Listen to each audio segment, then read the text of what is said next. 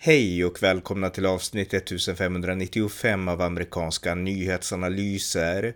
En konservativ podcast med mig, Ronny Berggren, som ni gärna får stödja på swishnummer 070-30 28 95 0. Här följer en uppdatering om det senaste i USA tillsammans med min svensk-amerikanske kollega Björn Nordström som bor i Arizona. Varmt välkomna! Björn Nordström, välkommen!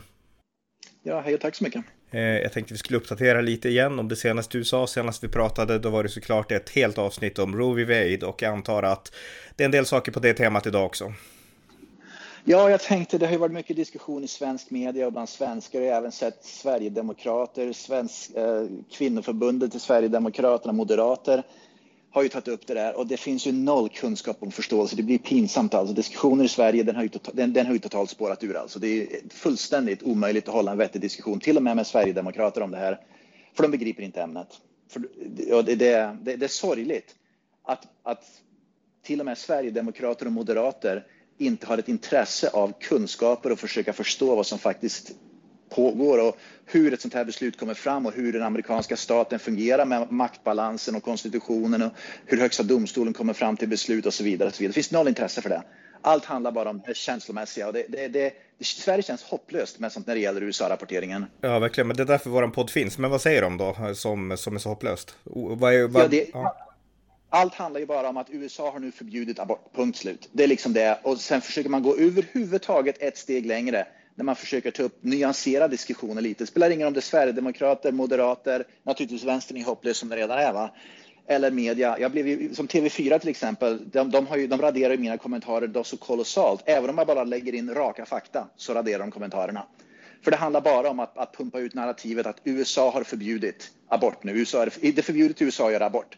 Förståelsen att abortlagar redan finns i varenda delstat och vissa abortlagar är betydligt mer generösa mindre strikta än Roe vs Wade, det har de inget intresse av att lära sig av. För Roe vs Wade hade ju då, det var ju, fanns ju restriktioner för, med, med Roe vs Wade, det var ju 24 veckor tror jag, var ju abortlagen, gränsen för den. Va? Så det, många delstater har ju generösare abortlagar, men, men det finns inget intresse av att, att, att lära sig sånt där. Det finns inget intresse av att försöka förstå att den amerikanska demokratin bygger på uh, att delstaterna har väldigt mycket makt. Den bygger på en maktbalans att, HD, att, domstols, att domstolen, presidenten, kongressen och delstaterna ska då ha makten fördelas då. Så där finns, finns det inget intresse av att lära sig. Det finns inget intresse av, tror jag, i Sverige att, att, att förstå att i USA finns det i princip extremt få grundlagsskyddade rättigheter och de finns i Bill of Rights. Det är religion, religionsfriheten, rätten att bära vapen och så vidare. Det är bara några, det är en handfull rättigheter som finns i USA. Resten är någonting som delstater delar ut eller som lagstiftare stiftar om då inte konstitutionen står bakom. Va? Men sånt begriper ju inte svenskar och man vill inte begripa det heller. Sånt där. Så det finns ingen nyanserad debatt i Sverige. Allt handlar om att USA har nu förbjudit och gå tillbaka till stenåldern. Men det, men det är ju inte alls så. Nej, nej, det är verkligen inte så. Sen, jag menar återigen, jag menar både du och jag, vi gjorde en podd om det här och vi är bekymrade över kvinnor som kanske inte får möjlighet att göra abort, utsatta kvinnor som kanske måste, det finns sådana fall. Precis. Och jag är bekymrad över det, du är bekymrad över det. Jag är inte ens för liksom ett abortförbud, jag är emot ett abortförbud, jag är för kvinnans rätt att välja. Men eh, liksom, det jag vill med min podcast med amerikanska nyhetsanalyser, det är att få balansen och förståelse för allt annat. För det är så typiskt Sverige, man tittar bara på sakfrågan och tittar de har vapen i USA, det är skolskjutningar. Och titta på, på USA, de, Roe Wade borta, de förbjuder aborter. Alltså det är så Precis. otroligt ytligt. Det, det som är inspirerande med USA, jag menar du bor i USA så att du har ju liksom ett, du har levt ett liv där och så. Jag, jag är liksom, jag har det här akademiska intresset för USA som jag fick när jag, ja, på universitetet egentligen av två, två olika skäl. Ett var antiamerikanismen som fanns i Sverige och ett annat var inspirationen jag fick av Thomas Jefferson och frihetsidéerna. Men hela poängen är att det som gör USA inspirerande för en sån som mig till exempel, det är just idéerna, de stora idéerna, hur landet är uppbyggt och de här strukturerna som håller inte bara i en sakfråga utan i tio år, i hundra år och kanske i tusen år om vår civilisation består så länge. Jag menar, de idéerna, det är det som gör USA så häftigt. Författningsfäder som har tänkt på hur man ska bygga ett samhällssystem system som kan tackla alla stormar och det är det man inte fattar i Sverige, utan då tittar man bara på de här sakfrågorna och skolskjutningar, vapen, liksom vad hemskt, eh, trots att amerikaner har haft vapen i generationer och skolskjutningarna är typ ett 20 år gammalt fenomen. Så att jag menar, det, det är liksom, det är alldeles för ytligt. Så att balansen behövs och jag tror att vi ger den i den här podden genom att förklara det här lite djupare. Men intresset finns ju inte i Sverige, utan det är bara att man stirrar sig blind på någonting och sen gör man liksom, har man ett tunnelseende på det. Min poäng är ju det att, att vi fokuserar oss. Jag skulle vilja fokusera energin och debatten om vad gör vi nu i delstater där abort faktiskt kommer att förbjudas baserat på delstatslagar. Vad är det för praktiska lösningar vi kan införa? Det är precis som med migrationsfrågan i Sverige. Man har, man har tappat tio år för att debatten har enbart handlat om korkade saker, inte praktiska saker som hur, vad gör vi åt de här konkreta problemen? Vi nekar ju fortfarande problemen, till exempel med muslimsk terrorism.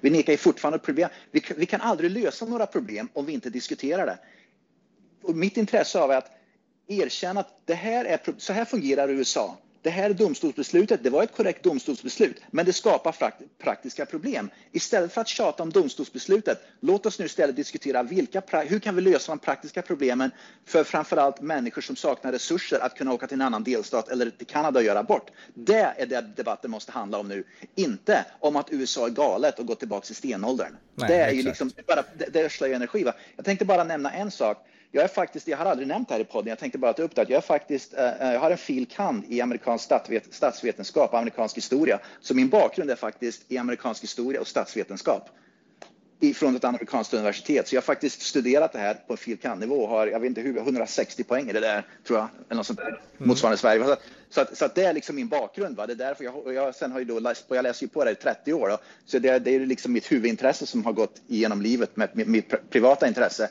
Även om jag nu jobbar med något helt annat så är mitt privata personliga intresse just precis de här sakerna. Ja, ja, du gör jättebra analyser. Men jag har själv fått 140 poäng i statsvetenskap och religionshistoria, magisterexamen som jag inte tagit ut förvisso. Mm, men, men det är liksom, men jag menar akademisk bakgrund betyder ingenting. Det var på universitetet jag insåg att det var helt meningslöst. För mina kursare, de ja. var ju värdelösa på att analysera i alla fall. Det spelar ingen roll att de hade läst liksom 240 poäng i liksom religion eller statsvetenskap. De fattade ändå ingenting. Så att jag menar, sånt, det, det betyder inget liksom tycker jag. Men, men, liksom, men det är ändå intressant att veta, för det är sådana kriterier som liksom många inom mainstream media ofta liksom liksom lutar sig på och titta jag har pluggat en journalistutbildning. Men det hjälper ju inte, det är det som är kruxet bara. Men, men eh, det jag tänkte på mer då, alltså när det gäller USA-intresset också, vi har ju de här USA-korrarna. Eh, jag minns ju den här eh, Fernando Arias från Sveriges Radio som var ute och pratade om att konstitutionen ja, bygger på rasism och liknande. Och nu har jag hört de här tongångarna komma, för han pratade om det i, i samband med presidentvalet 2020 så skrev han om det. Och det var ju Black Lives Matter som drev på det. Och nu i samband med den här abortdebatten så drivs det igen de här sakerna. Alltså hur kan man fästa så mycket vikt vid ett dokument, alltså konstitutionen som skrevs av människor som ägde slavar ungefär. Eh, så att det, menar, det är lite samma, samma liksom argumentation som, som kommer i repris nu. Och det är sådana argument som är helt, alltså de är ju urlöjliga. Hade det varit så så hade ingen brytt sig om amerikanska konstitutionen. Eh, så att jag menar, eh, de, de snappar återigen upp de här liksom rent perifera extrema konstiga argumenten, men man har aldrig någon diskussion om liksom djup liksom rättsfilosofi och sådana saker och eh, de här idéerna som författningsfäderna hade när de byggde upp sin konstitution. Så att det är ju helt superytligt i Sverige. Om vi ska ta slavar som ett exempel, det är tack vare, det är tack vare konstitutioner, framförallt var det 14 tillägget som slaveriet är förbjudet. Va? Så grundlagen nu i USA... 13. 13. 13 förlåt, förlåt, så, så är det ju faktiskt förbjudet med slaveri. Så frågan är ju, finns det en grundlag i Sverige som förbjuder slaveri? Jag vet inte svaret på den, men det är en intressant fråga. Va? Att USA har ju lärt sig av sina läxor från historien. Va? Att förbjuda någonting genom att göra det till ett tillägg i konstitutionen. Så det går inte att rubba på det där nu. Va? Frågan är, är, är slaveri förbjudet i svensk grundlag? På samma sätt, lika hårt? Jag tror inte det. Nej. Eh, nej, men det är det som är så intressant med Sverige, för vi tror bara att liksom, här har vi det så bra redan och det, det här är cementerat i sten, alltså våra värderingar, vår syn på saker och ting, det, det är cementerat i sten. Och nu är slaveriet kanske inget aktuellt här, men jag menar, vi har andra frågor, nej, vi har andra frågor som inte är cementerade i sten, yttrandefrihet och liknande, som kanske skulle behöva vara det, rätten att smäda religion och så, vi tror att det är det, men det är inte säkert att det är det, därför att vi har inte de här fundamenten som USA har, det jag pratade om tidigare, alltså en, ett system som kan hålla i hundratals år över generationer personer. Så har inte vi tänkt när vi har byggt Sverige.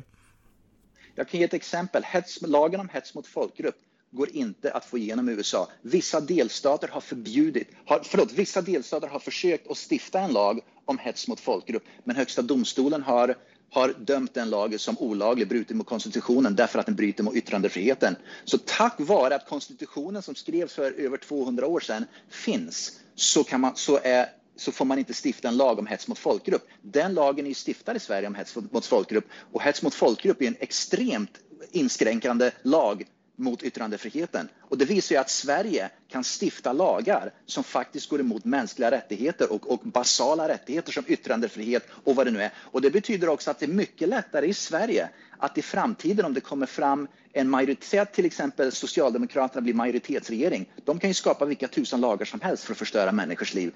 Därför att det finns inget skydd från en konstitution på samma sätt som i USA och det finns inget skydd från en högsta domstol på samma sätt som i USA som kan stoppa en galen regering från att skapa i princip vilka lagar som helst. Nej, nej, så är det.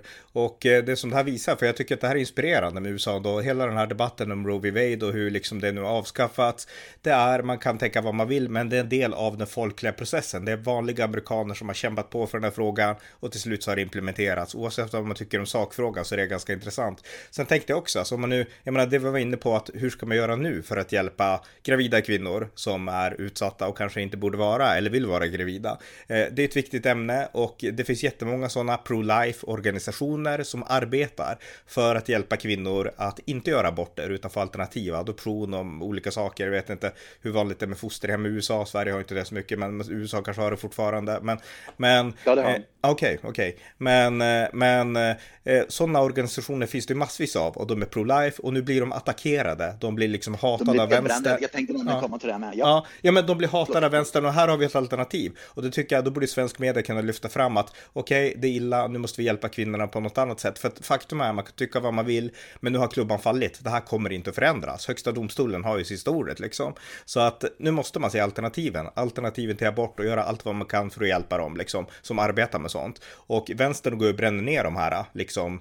Eh, alternativen? Ja, de går och bränner ner alternativen. Jag menar, det gör ju kvinnorna ännu mer utsatta. Så jag menar, det är inte kvinnor. Och det, och, ja. skydda kvinnor, så bränner de ner alternativen som kvinnor har för att skyddas. Ja, exakt. Så jag menar, det här borde också uppmärksammas i svensk media. Vi kan tycka att det var, det dumt att, nej, vad dumt att abort försvinner, men nu är det så. Och då borde man ändå uppskatta de organisationer som gör, gör det de kan för att hjälpa kvinnor i utsatta situationer. Compassionate conservatism, som jag ofta pratar om och har skrivit om.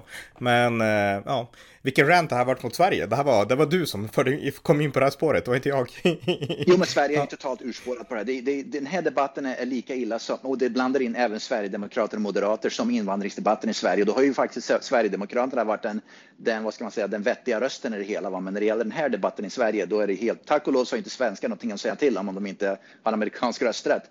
Men, men att, att debatten är totalt urspårad. Va? Jag tänkte också nämna en sak det, har, det sker en massa våldsamheter på gator och torg här. Eh, bland annat här är det Phoenix, Arizona, där jag bor. Då. Där var det en insurrection mot, delstat, mot äh, Kapitoliumet då i Phoenix, delstatskapitoliumet i Phoenix. Det var en gisslansituation där, där vänsterliberala aktivister bröt sig in och tog gisslan massa politiker i Kapitoliumet här. Det är någonting som svensk media inte har rapporterat om överhuvudtaget. Alltså när? när hände det? Igår i fredags, i fredags kväll. Okay. I fredags kväll. De tog sig förbi avspärr, polisens avspärrningar och en handfull personer tog sig in i Kapitoliumet. Och, men, men dörrar var ju låsta då, men de var där inne ett, under ett visst antal minuter där, där um, där då delstatspolitikerna helt enkelt var inlåsta i rummen. Och vilket, och, vilket syfte hade de då? Vilka, vad var det här för grupp? Vad, vad var syftet? Vänster, vänsterliberaler. De var emot...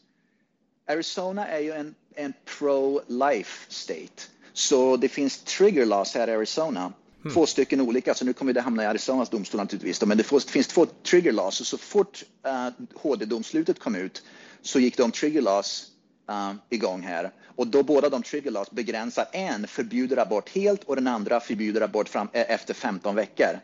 Men, och det är det som, så att, så att delstaten, även om de har två stycken demokratiska senatorer, så delstat, delstaten styrs väldigt konservativt här i Arizona. Så de var ute efter att helt enkelt uh, slå ihjäl uh, dels, republikanska delstatspolitiker och de tog sig förbi polisen.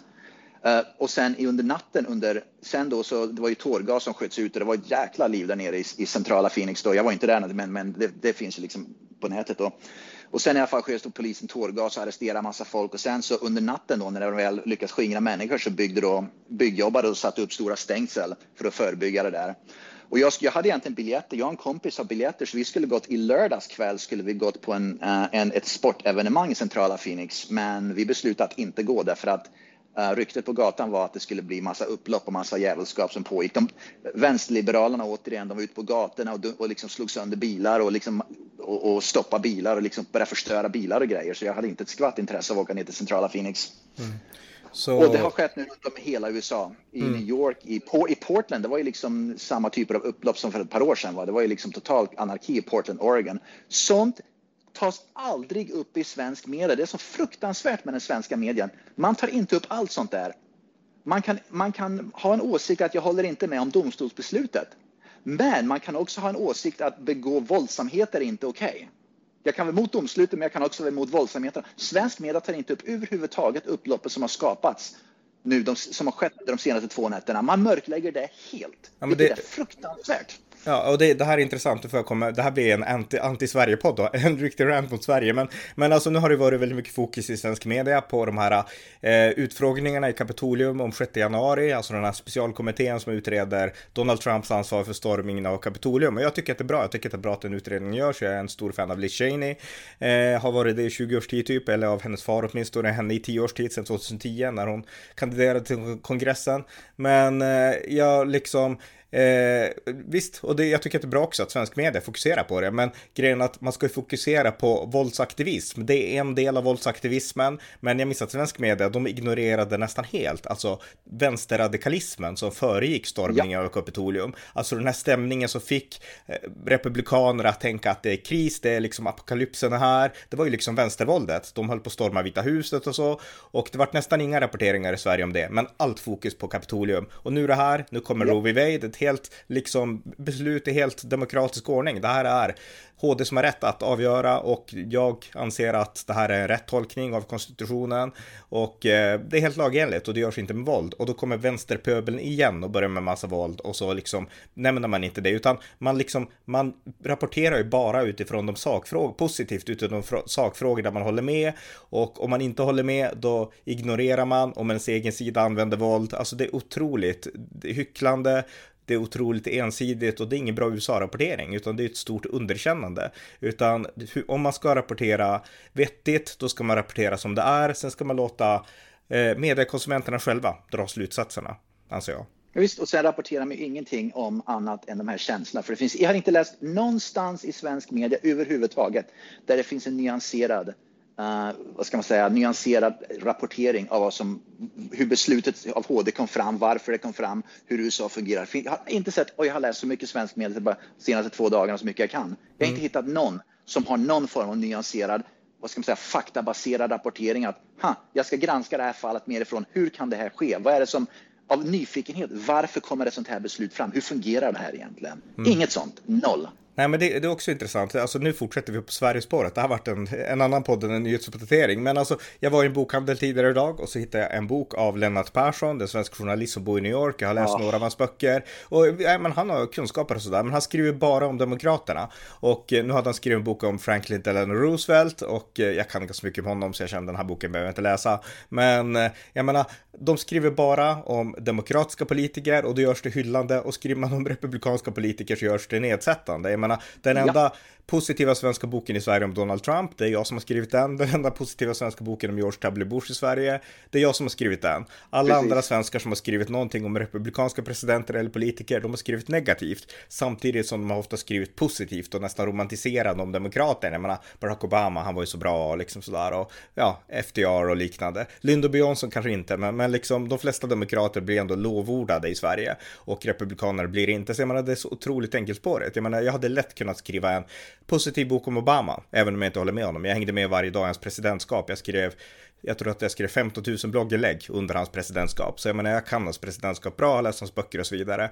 Så att det hade inte varit något större problem och, att göra det och liksom förklara hans politik utifrån hans perspektiv som jag inte delar, men som jag ändå skulle kunna skriva positivt om för att jag förstår hur han tänker och liksom hans resonemang ja. ut och hans världsbild och så. Men den förmågan klarar inte svenska journalister av när det gäller republikanerna. De är helt, de är inte kapabla till det. Och nu fortsätter jag att ranta lite grann. Ett exempel på det, det var presidentvals natten 2000, nu ska jag tänka här, 2008 när Obama vann då Obama. över John McCain.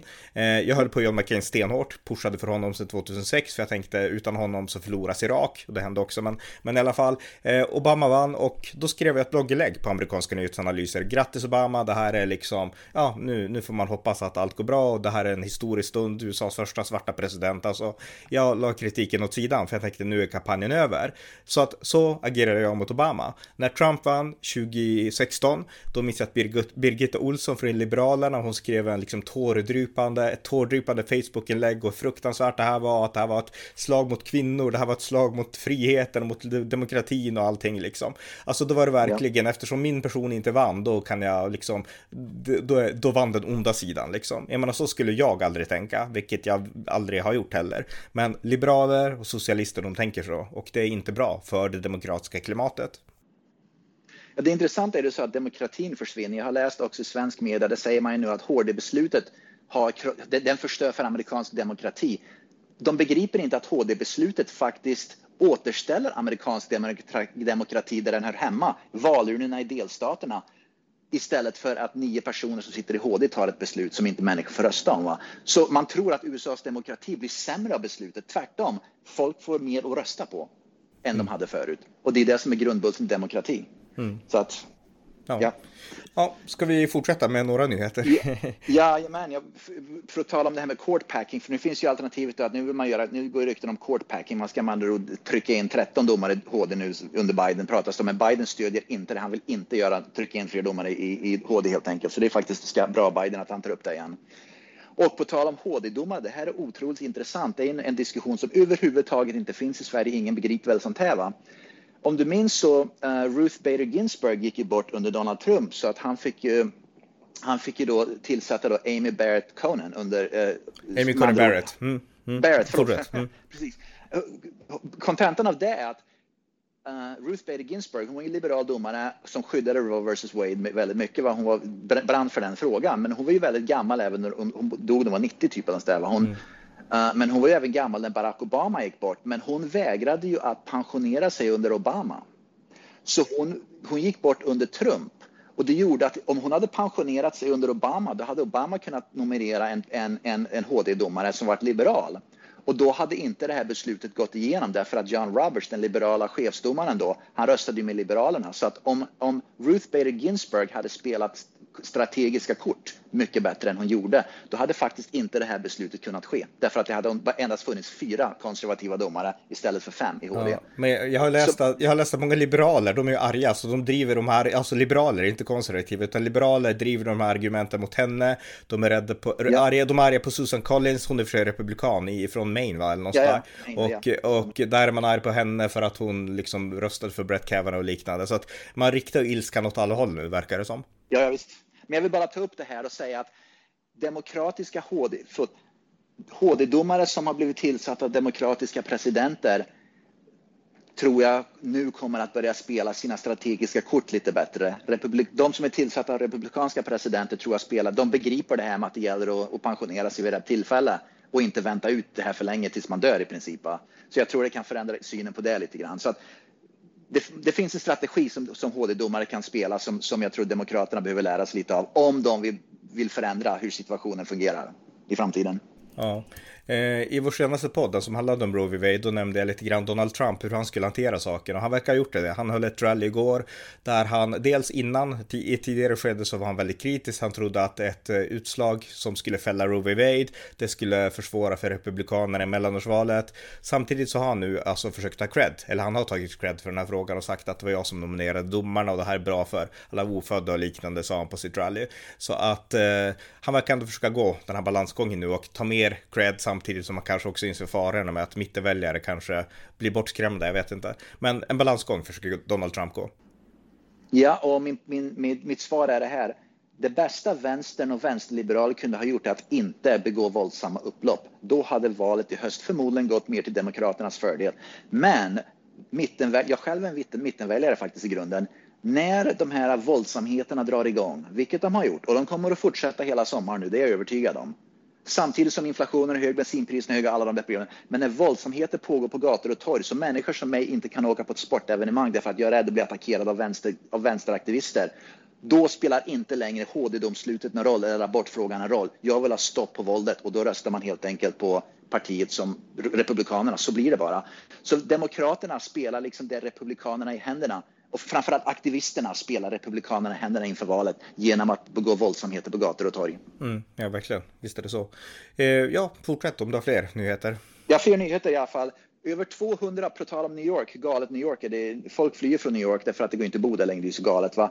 Uh, I New York City uh, så har över 200, i bara staden New York, inte delstaten, bara staden New York, så har över 200 uh, åklagare sagt upp sig under de senaste veckorna därför att reformerna som, som har gjorts av borgmästaren helt enkelt är, anser, anser många åklagare för galna. Som andra ord, åklagare kors och tvärs i New York City säger upp sig nu och därför att de, de vill inte delta i de här eh, vänsterliberala reformerna inom åklagarmyndigheten. Så det finns så människor nu som blir vad ska man, arresterade på gator och torg i New York och, och har blivit anhållna och sen ska åtalas. Det finns inga åklagare längre för att åtala dem så de måste släppas ut på gatorna just för att ref, de här vänsterliberala reformerna är så alldeles galna. Det var reformer som skedde under Bill de Blasio ska sägas, så det var han som skapade de reformerna. Men resultatet kommer nu med att åklagarna börjar säga upp sig i stora mängder. Så den nya borgmästaren, Eric Adams, måste förmodligen uh, göra nya reformer för att återgå till mer normala arbetsförhållanden för åklagaren. Mm, just det. Mm. Eh, ja, fortsätt. Uh, Om du har fler saker. Mm. Ja, ja, visst, visst. Um, jag såg, det här ska bli intressant domstolsfall och jag, jag tror att det är så här. Um, det, det, var en home invasion såg jag i Phoenix i natt. Och det var en, två personer, två unga män som bröt sig in i ett hus och personen som bodde i huset sköt ihjäl dem i huset. Och uh, med största stö jag tänkte bara nämna det, det är så här USA fungerar. Va? I Sverige om man bryr sig, bryter sig in i ett hus, man slår ihjäl inbrott, då blir man ju själv förmodligen hamnar i fängelse. Och de man slår ihjäl, det är de som är offren ungefär. Det är så Sverige funkar. Va? Mm. Förmodligen här, framförallt här i Arizona, nu blev de ihjälskjutna, så att med 99 procents sannolikhet så kommer personen som ägde huset och sköt ihjäl dem, han, de, kommer att fris, de kommer inte ens åtalas. Ärendet kommer att, det kommer att undersökas naturligtvis, utredas, men åtal, det kommer inte ske något åtal därför att det var självförsvar. Så i alla fall, det är så det fungerar här i USA. Så att det har inte, åtalet har inte, det har inte skett än, utan de undersöker det nu, ut, utreder det polisen gör, men det är jag övertygad om att, att det kommer att läggas ner. Mm. Eh, vi kan ju återgå till, på tal om vapen och så här, så kan vi återgå till, återgå till Högsta domstolen. Alltså allting har ju nu hamnat i skuggan av det här besluten som underminerar Roe v. Wade.